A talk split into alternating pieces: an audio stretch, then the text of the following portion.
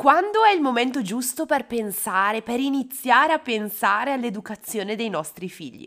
Beh, se nello scorso episodio abbiamo tolto i dubbi verso il tempo limite, il tempo oltre il quale non c'è più niente da fare e i vostri figli sono destinati al nulla cosmico educativo, sono ironica, l'avete capito, vero?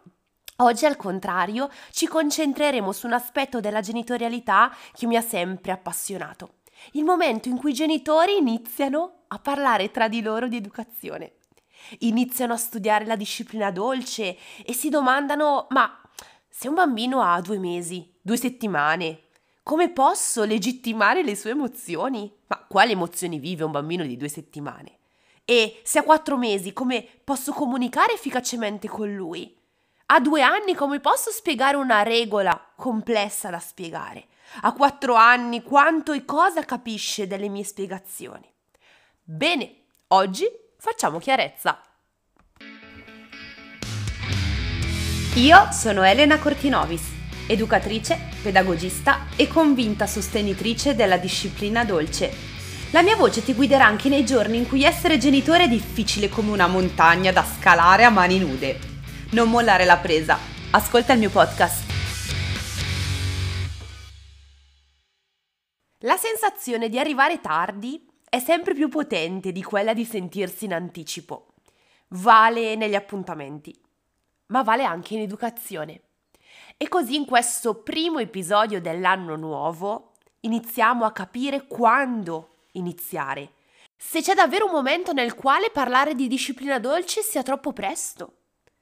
Quando possiamo iniziare a portare la disciplina dolce nelle nostre vite?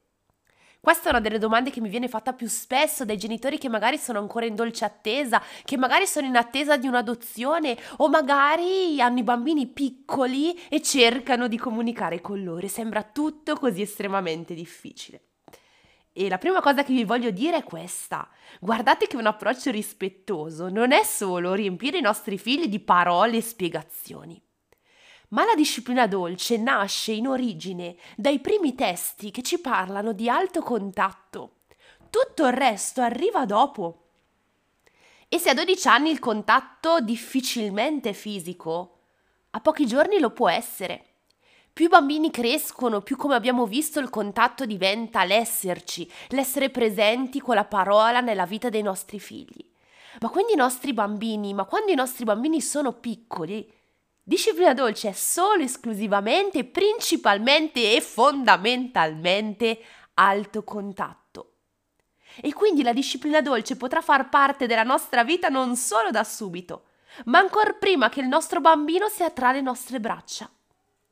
Disciplina dolce è alto contatto ed è uscire dall'idea che un bambino di poche settimane sia viziato se tenuto in braccio ma avvicinarci alla consapevolezza che dopo nove mesi nella pancia lui abbia la necessità di contatto.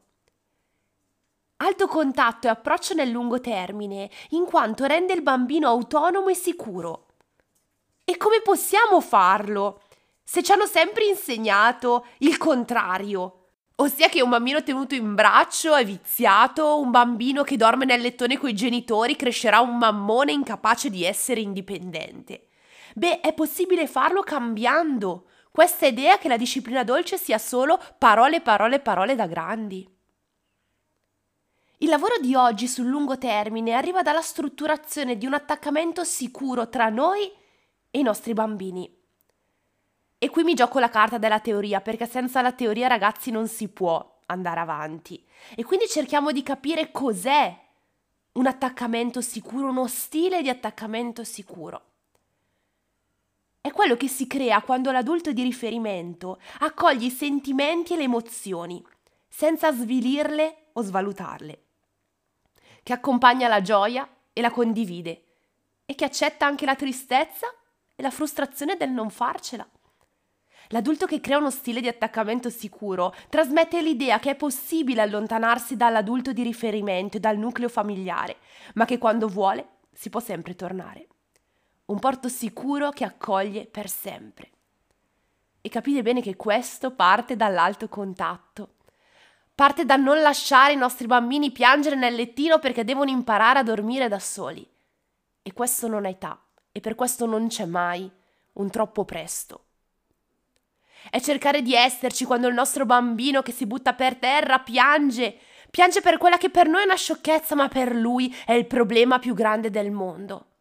È fare capire che non c'è mai un errore così grande che non si può sistemare, che qualunque errore ci può aiutare a diventare grandi, a qualunque età, che un bambino di poche settimane ha necessità di stare in braccio, ha bisogno di qualcuno che lo culli col proprio corpo, con le proprie parole.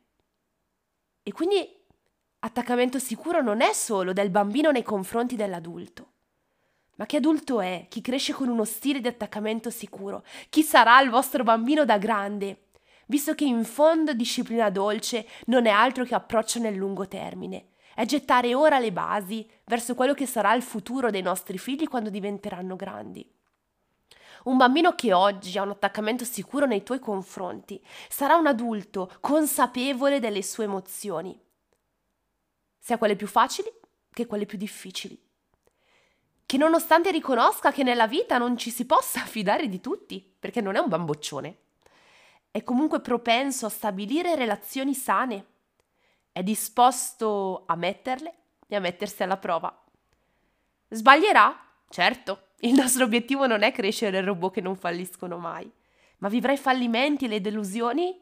Sì, con dolore, ma senza perdere la voglia di farsi aiutare, di andare avanti e di non mollare.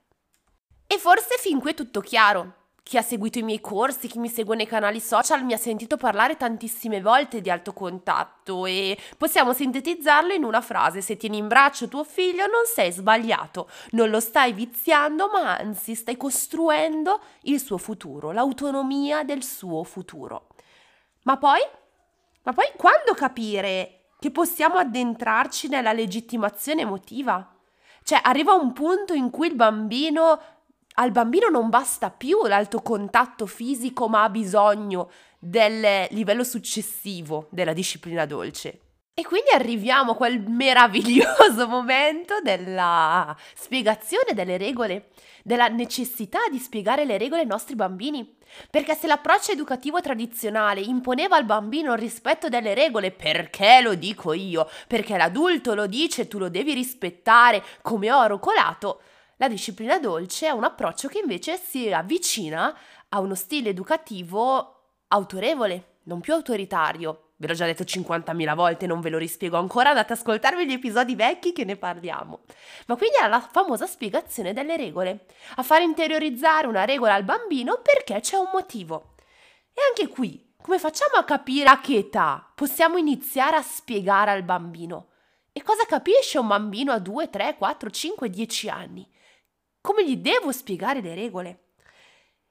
E è vero, sarebbe bello avere una spia sulla testa dei nostri bambini che si illumina quando iniziano a comprendere le regole. Ma non è così. E anche tutte quelle belle tabelle che possiamo trovare mm, in Google, nei social, che dicono che a due anni un bambino può comprendere una frase di dieci parole.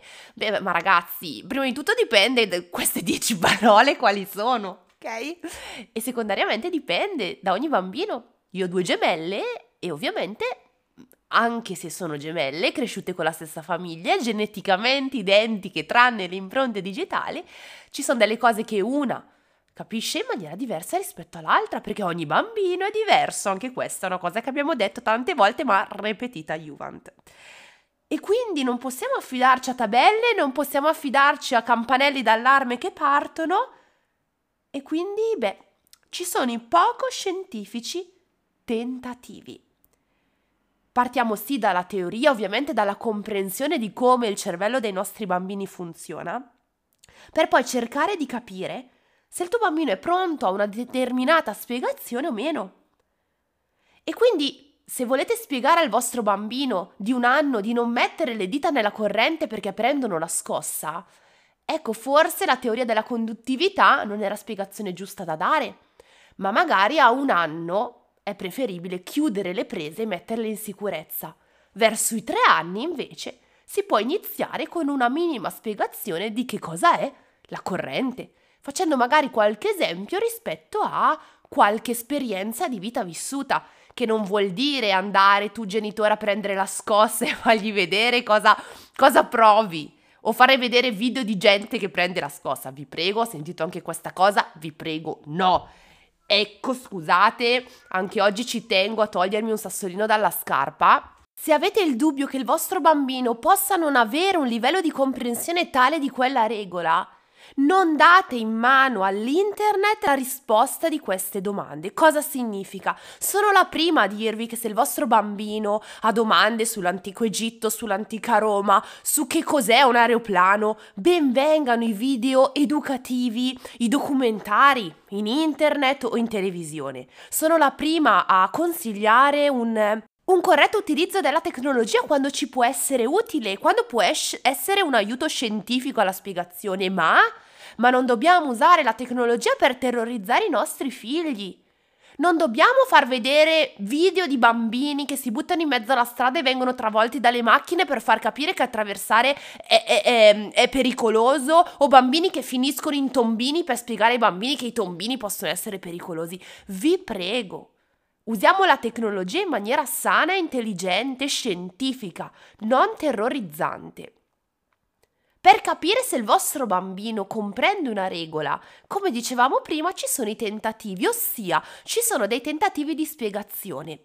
Il mio consiglio è sempre quello di partire da una, da una spiegazione il più semplice possibile, anche se il vostro bambino magari ha già 4-5 anni, partite da una spiegazione più semplice, sarete sempre in tempo a eh, creare una spiegazione un pochino più complessa ok?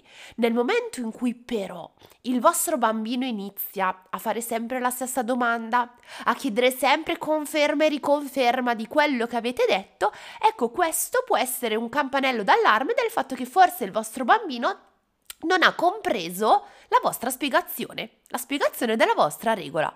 Semplicemente si può fare un passo indietro e riformulare o con altre parole o con altre strategie più tangibili quella determinata spiegazione. E quindi qui per tornare al nostro topic dell'episodio di oggi, come capire quando portare il livello successivo della disciplina dolce nella nostra vita, ossia tutta la parte di spiegazione delle regole, di legittimazione emotiva? Provando, provandoci e provando sempre a osservare e dovendo sempre osservare il feedback dei nostri bambini. Per il discorso delle emozioni vale allo stesso, allo stesso modo il vostro bambino quando è troppo piccolo per capire quello che gli state dicendo? Beh, nel primo anno di vita le emozioni che si provano sono basilari, legate soprattutto ai bisogni primari.